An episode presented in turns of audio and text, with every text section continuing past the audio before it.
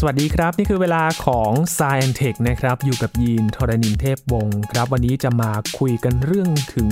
ความคิดของคนเรานะครับ เพราะว่าสถานการณ์ที่เกิดขึ้นน่าสนใจเลยทีเดียวว่า มีความคิดไม่ตรงกันเกิดขึ้นนะครับ แล้วก็พอมีความขัดแย้งกันเกิดขึ้น ก็มักจะมีการถกเถียงกันนะครับ เรื่องนี้มีคำอธิบายด้วยนะครับ วันนี้คุยกับอาจารย์พงศกรสายเพชรในสายเทคครับ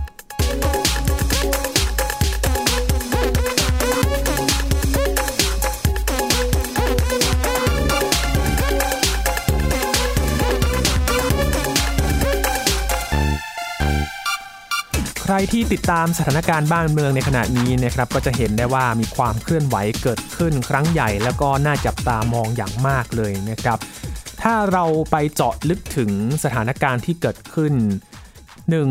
เรื่องที่เกิดขึ้นก็คือ ความคิดเห็น หรือว่าแนวคิดของคนแต่ละกลุ่มแต่ละฝั่งนั้น มีความไม่ตรงกันอยู่นะครับ แล้วก็จะมีการยกมาว่า ฝั่งนี้คิดมาแบบนี้และฝั่งนั้นคิดเห็นอย่างไรบ้าง แล้วก็มีความคิดไม่ตรงกัน ก็จะเกิดความขัดแย้งกันเกิดขึ้นนะครับ วันนี้เราจะมา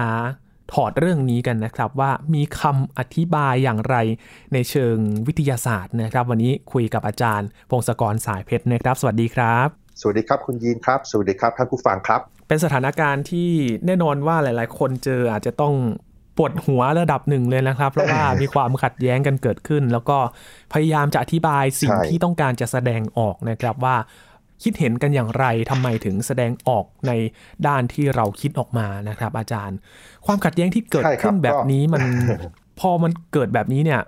ในหลักการเนี่ยมีคำอธิบายอย่างไรบ้างครับอาจารย์ ครับ ที่เราจะคุยกันนี่คือแบบความขัดแย้งที่เกี่ยวกับด้านการเมืองหรือศาสนานะครับครับพูดโดยทั่ว ๆ ไป แล้วก็บังเอิญในประเทศเราก็ตอนนี้ก็ยังมีนะครับ การเมืองและศาสนาเนี่ยสังเกตว่าบางทีคนเขาจะบอกว่าอย่าพูดคุยกันเรื่องพวกนี้ อย่าเถียงกันเรื่องพวกนี้อืมเพราะว่ามันมักจะเป็นเรื่องใหญ่ขึ้นมาถกเถียงก็อย่างเอาเป็นเอาตาย แล้วก็อาจจะมีความรุนแรงตามเข้ามาด้วยใช่ไหมครับครับ ซึ่งเออมันก็น่าสนใจว่าทำไมไอ้เรื่องพวกเนี้ยทำไมมันถึงทำให้เกิด การถกเถียงอย่างรุนแรงขึ้นมานะอืมก็เลยมีนักวิทยาศาสตร์ไปศึกษานะครับเขาก็ดูว่าธรรมชาติของพวกเราเนี่ยของคนมันเป็นอย่างไร การคิดของคนเป็นอย่างไรสภาพสังคมของคนที่วิวัฒนาการมาเป็นอย่างไร แล้วทำไมไอ้เรื่องการเมืองหรือศาสนาถึงเป็นเรื่องใหญ่สำหรับพวกเรานะครับครับก็มีการ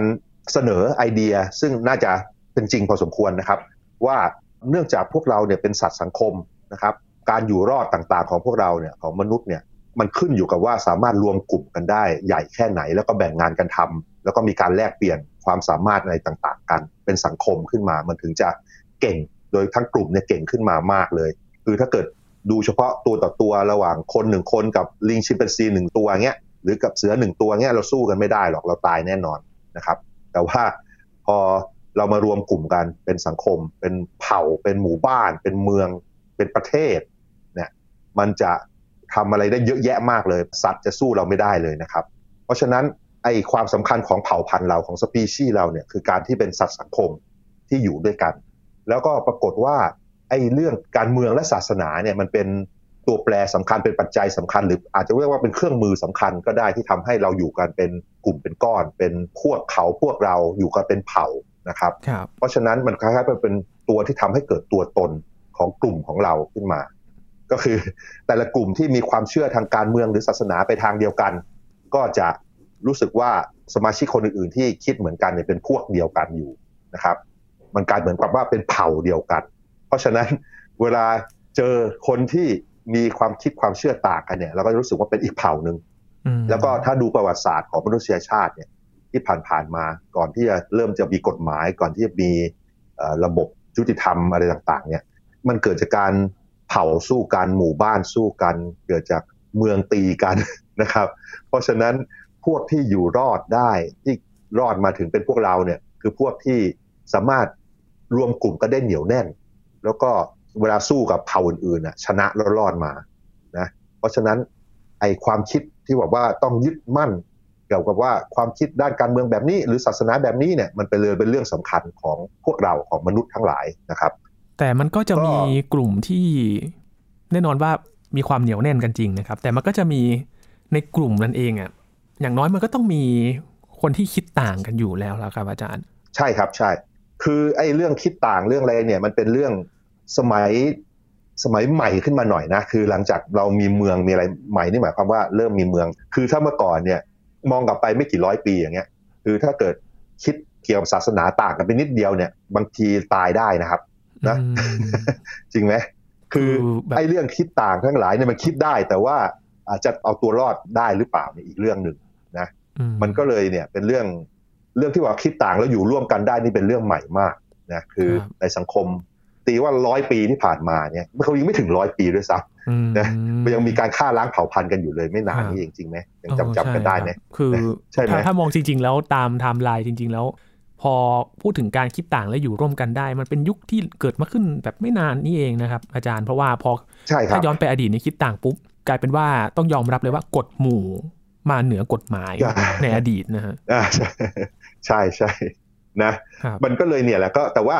เราเราเจริญขึ้นมาเนี่ยเราก็เห็นเรามีความเข้าใจมากขึ้นเนี่ยว่าคนเราเป็นอย่างไรธรรมชาติของคนเราเป็นอย่างไร แล้วก็คนรู้จักเอา เอาใจเขามาใส่ใจเรามากขึ้นเนี่ย มันก็ควรจะอยู่ร่วมกันได้จากการคิดต่างทั้งหลายครับแต่ว่าสัญชาตญาณลึกๆของพวกเราเนี่ยมันมันมีไงคือว่าพอมันคิดต่างกันทางเรื่องไอ้พวกเนี้ยเรื่องที่มันที่มันนิยามเผ่าพันธุ์นิยามกลุ่มของพวกเราเนี่ยพอมันต่างกันปุ๊บแล้วมันเห็นอีกฝ่ายหนึ่งเป็นคนอื่นเป็นศัตรู แล้วพอเห็นเป็นศัตรูปุ๊บก็จะเริ่มมีการเหยียดกันต่างอืมๆคือแบบว่าทำให้อีกฝ่ายหนึ่งไม่ใช่คนอะครับ แบบว่ามันน้อยกว่าต่ำกว่าเรา หรืออีกต่ำกว่ากลุ่มเรานะอืมแล้วมันก็จะเริ่มไปกันใหญ่คล้ายๆว่าเอ้ยพวกนั้นโดนทำร้ายหรืออะไรไม่เป็นไรอะไรอย่างเงี้ย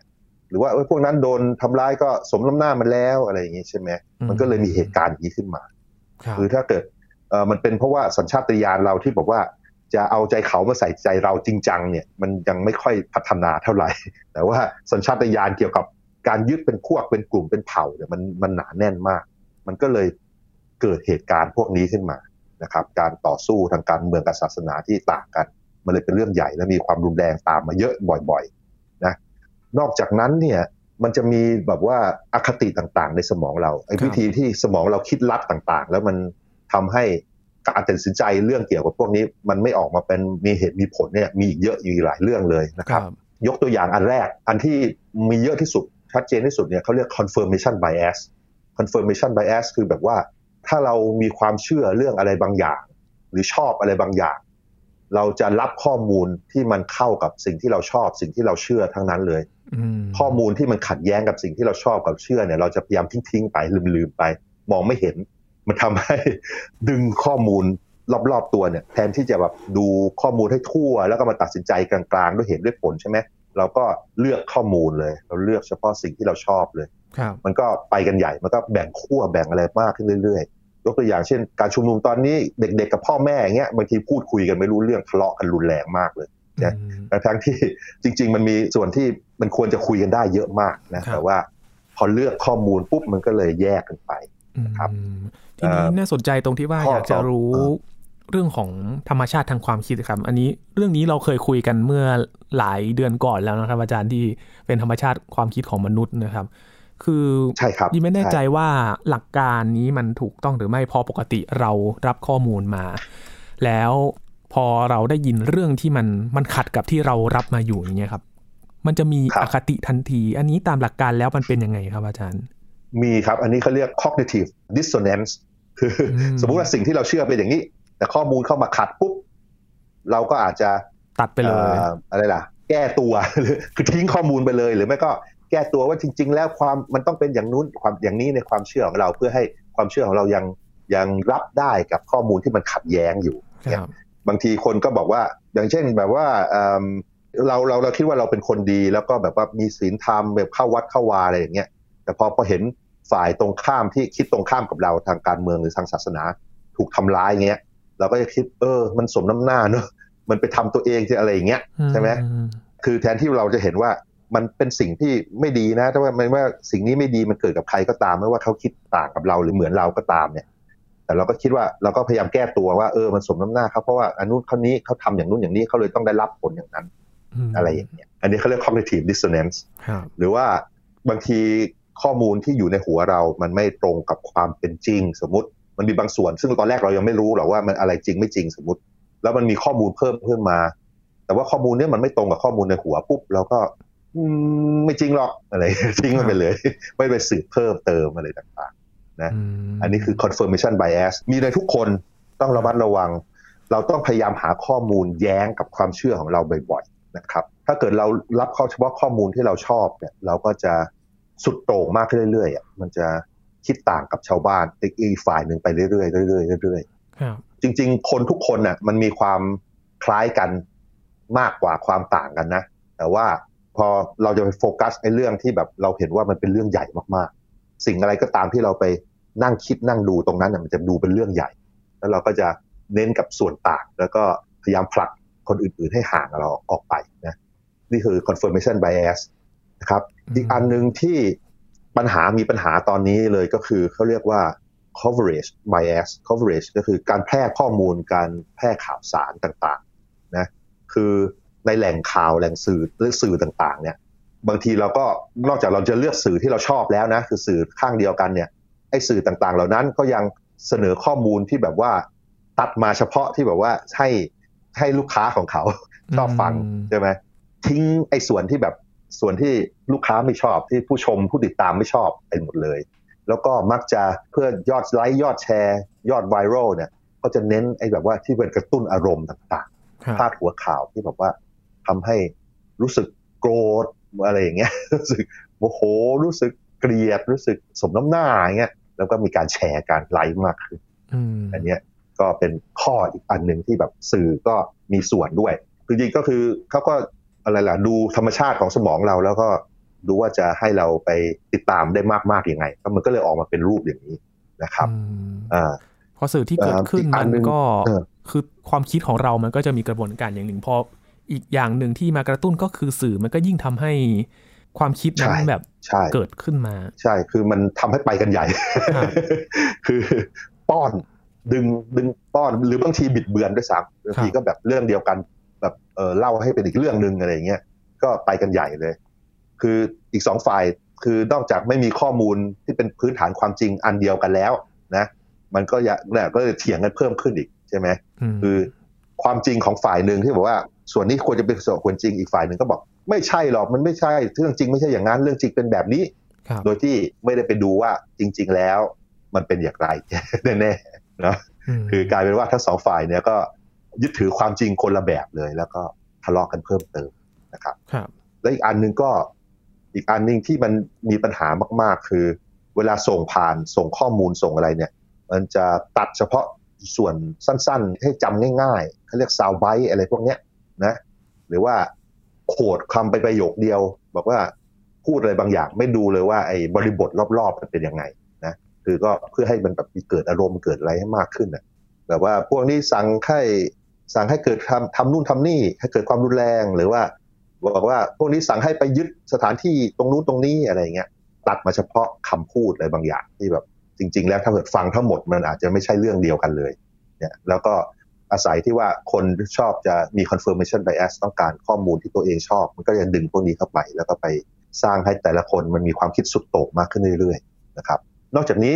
ธรรมชาติของคนเราเนี่ยไอ้ที่แบบธรรมชาติของความคิดของเราที่ประหลาดประหลาดเนี่ย ก็มีเขาเรียก Dunning Kruger Effect นะคือแบบว่าเราคิดว่าเราเก่งกว่าความเป็นจริง คือ คือแบบว่าตอนเราเพิ่งมีข้อมูลนิดๆหน่อยๆมีความรู้นิดๆหน่อยๆเนี่ย เราจะคิดว่าเราเก่งกว่าความเป็นจริงไปเยอะ แล้วเราก็จะแบบว่า เราเห็นว่าคนที่คิดไม่เหมือนเราปุ๊บเนี่ย มันผิดมันต้องไปแก้แล้วก็เราก็รีบไปแบบแบบมีทัวลงอะไรต่างๆ เกิดขึ้นเหตุการณ์อย่างนั้นได้นะ ไปถล่มกัน คือถ้าเกิดคนที่มีความรู้หรือว่าข้อมูลเยอะเนี่ยบางทีเขาก็จะ ตัดสินใจช้าๆนะค่อยๆค่อยๆคิด ค่อย ๆอะไร จะไม่มีลักษณะแบบนี้ ลักษณะแบบว่าคิดว่าตัวเองเก่งเกินอะ เนี่ยเนี่ยมั่นใจเกินเขาเรียกมั่นเกินใช่ไหมมั่นใจเกินอันนี้มีเยอะเลย เพราะฉะนั้นพวกเราทุกคนเนี่ยส่วนใหญ่ไม่ใช่เอ็กซ์เพรสในด้านการเมืองศาสนาอะไรหรอกนะก็ค่อยๆ ใจเย็นๆก็ได้ ค่อยๆ สะสมข้อมูลสะสมอะไรต่างๆ อย่าไปรีบด่วนตัดสินฝั่งตรงข้าม นะ แต่คนที่คิดไม่เหมือนเราเขาก็คงมีเหตุผลอะไรของเขาแหละ ก็พยายามเข้าใจเขาด้วยนะ ก็ใจเย็นๆอย่าเพิ่งรบกัน เป็นยุคใหม่แล้ว เราไม่ต้องไม่ใช่คนสมัยโบราณที่ว่าต้องมาใช้ความรุนแรงตัดสินรบกันต่างๆนะการใช้โซเชียลมีเดียทั้งหลายตอนนี้มีมีปัญหามากเลยเพราะว่าโซเชียลมีเดียมันเป็นมันใช้โปรแกรมที่มันใช้ AI ระบบ AI ที่เลือกเรื่องที่เราชอบมาให้ดู แล้วก็ มันก็กลายเป็นเขาเรียกว่า bubble ใช่ไหมเป็นฟองฟองรอบๆตัวเรา มันจะคัดกรองข้อมูลเฉพาะที่เราชอบมา เพราะฉะนั้นอ่าแล้วก็ยิ่งพอมีทะเลาะกันการเมืองปุ๊บมีการบล็อกเพื่อนบล็อกอะไรอย่างเงี้ยทะเลาะต่างกันแล้วบล็อกไปนี้มันยิ่งแย่กันไปใหญ่นะ เพราะว่าจริงๆอะการบล็อกเนี่ยมันทำให้ไม่มีข้อมูลที่คนเห็นต่างมาถึงเรา จริงไหมเราควรจะทิ้งไว้อย่างนั้นแหละ แล้วก็คนที่เห็นต่างกันเราเขาว่ายังไง แล้วก็ฟังดูซิข้อมูลเขาเป็นยังไง มันเอามาใช้ได้ไหมมันเป็นข้อมูลที่ มันขัดกับความคิดเราอย่างไร แล้วความคิดเราผิดหรือเปล่าอะไรอย่างเงี้ยไอ้นี่สำคัญมาก ตอนนี้การที่แบบว่ารีบบล็อกรีบอะไรคู่เห็นต่างเนี่ยมันทำให้เกิดบับเบิลมากขึ้นดีแล้วก็จะมีความสุดโต่งเข้าไปอีกครับมันมีทฤษฎีหนึ่งที่เกิดขึ้นในช่วงที่มีการสื่อสารแบบนี้นะครับ พยายามรับสารอยู่ฝั่งเดียวก็คือ Echo Chamber ครับอาจารย์ ที่เป็นห้องเสียงสะท้อนที่สะท้อนเรื่องราวที่เราสนใจอย่างเดียวมันก็เลย จะต้องระมัดระวังเรื่องของการรับสารให้ให้ถือว่ารอบด้านแล้วก็คนที่เป็นเพื่อนเรานะก็พูดเรื่องเรื่องเดียวกันหมดเลยเนาะใช่ไหมคนที่มากดไลค์กดอะไรก็เป็นพวกเดียวกันหมดใช่ไหมก็จะเราก็มั่นใจว่าเราถูกพอทางนี้สักพักหนึ่งเราเราจะค่อนข้างเราจะคิดว่าคนส่วนใหญ่เนี่ยต้องเป็นเหมือนเราแน่เลย เพราะว่าคนรอบๆตัวเราคิดเหมือนเราหมดเลยอะใช่ไหมอันนี้ก็เลยเราคิดว่าเป็นเราเป็นคนส่วนใหญ่ เพราะว่า Echo Chamber นี่แหละเป็นไปได้ ครับ อาจารย์ครับอาจารย์มองเรื่องของพัฒนาการการสื่อสารทางความคิดอย่างไรบ้างครับ อย่างที่อาจารย์เคยเล่าตอนช่วงต้นนะครับว่าในอดีตเนี่ยพอมีการคิดต่างกันขึ้นมาก็โอ้โหเรียกได้ว่าผลักใสไล่ส่งกันเลยนะครับ แต่พอในยุคนี้มันเริ่มที่จะเปลี่ยนไปการสื่อสารหรือว่าช่องทางสื่อมันก็ต่างกันมากขึ้นแบบนี้ มีพัฒนาการอย่างไรบ้างครับจากอดีตจนถึงปัจจุบัน ผมคิดว่าคนเราแบบว่าอะไรล่ะมีมีความคิดที่เปิดกว้างมากขึ้นน่ะ แล้วก็เราเห็นข้อมูลกว้างขึ้นเราเห็นคนจากอีกซีกโลกหนึ่งอะไรต่างๆ เราเริ่มเห็นแล้วว่ามันไม่ใช่เป็นเฉพาะเผ่าเราเนาะคือมันมีคนอยู่ทั้งโลก แล้วก็แต่ละคนเขาก็คล้าย ๆ เราคิดคล้าย ๆ เรานั่นแหละแต่ว่าเป็นคนเหมือนกัน แล้วก็เลยเราอาจจะทำให้ใจกว้างมากขึ้น แล้วก็ ที่ผ่านๆมาหลายสิบปีเนี่ยก็เป็นวิวัฒนาการที่บอกว่าทางสังคมที่ว่าเราควรจะเอาใจเขาใส่ใจเรามากขึ้น แล้วก็อดทนต่อความแตกต่างระหว่างกันมากขึ้น อันนี้ผมว่ามันก็ทำให้โลกสงบขึ้นได้ ถ้าเกิดทำอย่างนั้น แต่ว่าโดยธรรมชาติของเราเนี่ยมันเราจะมักจะมองแยกเขาแยกเราบ่อยๆเสมอ มันเป็นเพราะว่าการวิวัฒนาการของเราที่ผ่านมาคือพวกที่ทำอย่างนี้เนี่ยมันได้มีโอกาสเอาตัวรอดแพร่พันธุ์ได้มากกว่า คือเผ่าไหนที่แบบว่ารักกลุ่มมาก แล้วก็ยินดีที่จะไปทำลายอีกกลุ่มหนึ่งเนี่ย มันมักจะรอดเอาตัวรอดมาได้มากกว่า แล้วก็แพร่พันธุ์มากกว่า มันก็เลยเป็นการคัดเลือกทางวิวัฒนาการขึ้นมาทำให้พวกที่ชอบแบ่งแยก ชอบว่าดูว่านี่เป็นพวกเรานี่เป็นพวกเขาแบ่งแยกกันอย่างเนี้ยมันมันมีแพร่หลายไปทั่วเนี่ย เราก็สืบพันธุ์สืบทอดมาจากนั้น เราเป็นบรรพบุรุษเราเป็นพวกนั้นน่ะแต่ว่ามันไม่จำเป็นที่ว่าเราจะ ต้องทำตาม DNA ที่แบบในสมองวิธีคิดอะไรต่างๆของเรา เพราะว่าเราคิดได้แล้วแล้วก็เรามีเหตุผล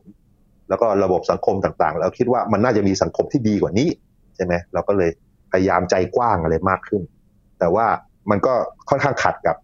ธรรมชาติในสมองนะไอ้ไอ้เรื่องหลาย ๆ เรื่องเนี่ยมันคิดต่างกันไม่เป็นไรใช่ไหมแต่พอมันเรื่องที่เกี่ยวกับตัวตนของกลุ่มของเผ่าเนี่ย มันเป็นเรื่องใหญ่มาก แบบว่ามันกลายเป็นว่า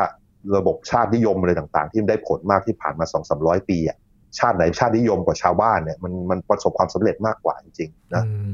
อย่างคราวนี้พอโลกมันติดต่อกันมากขึ้น แล้วก็ชาตินิยมเกินไปมันก็ก่อให้เกิดความรุนแรงเกิดได้เรื่องไม่เป็นเรื่องแทนที่จะแบบแลกเปลี่ยนค้าขายกันดีๆบางทีมันก็หาเรื่องลบกัน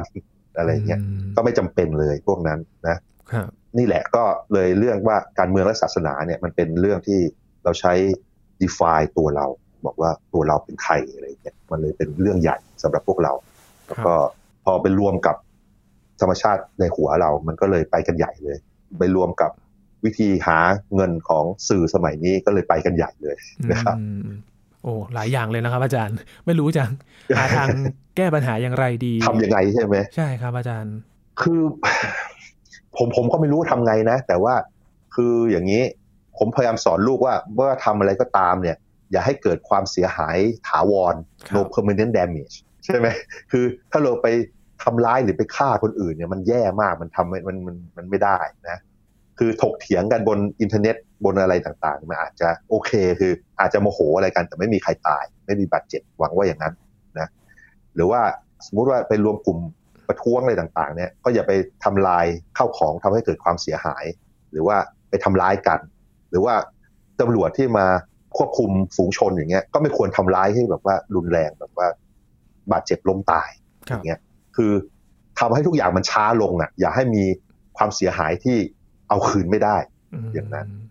นะ แต่ว่าปัญหานี้ยังไงก็เป็นอย่างนี้ในหลาย ๆ ประเทศในโลกนะคือ มันก็มีการ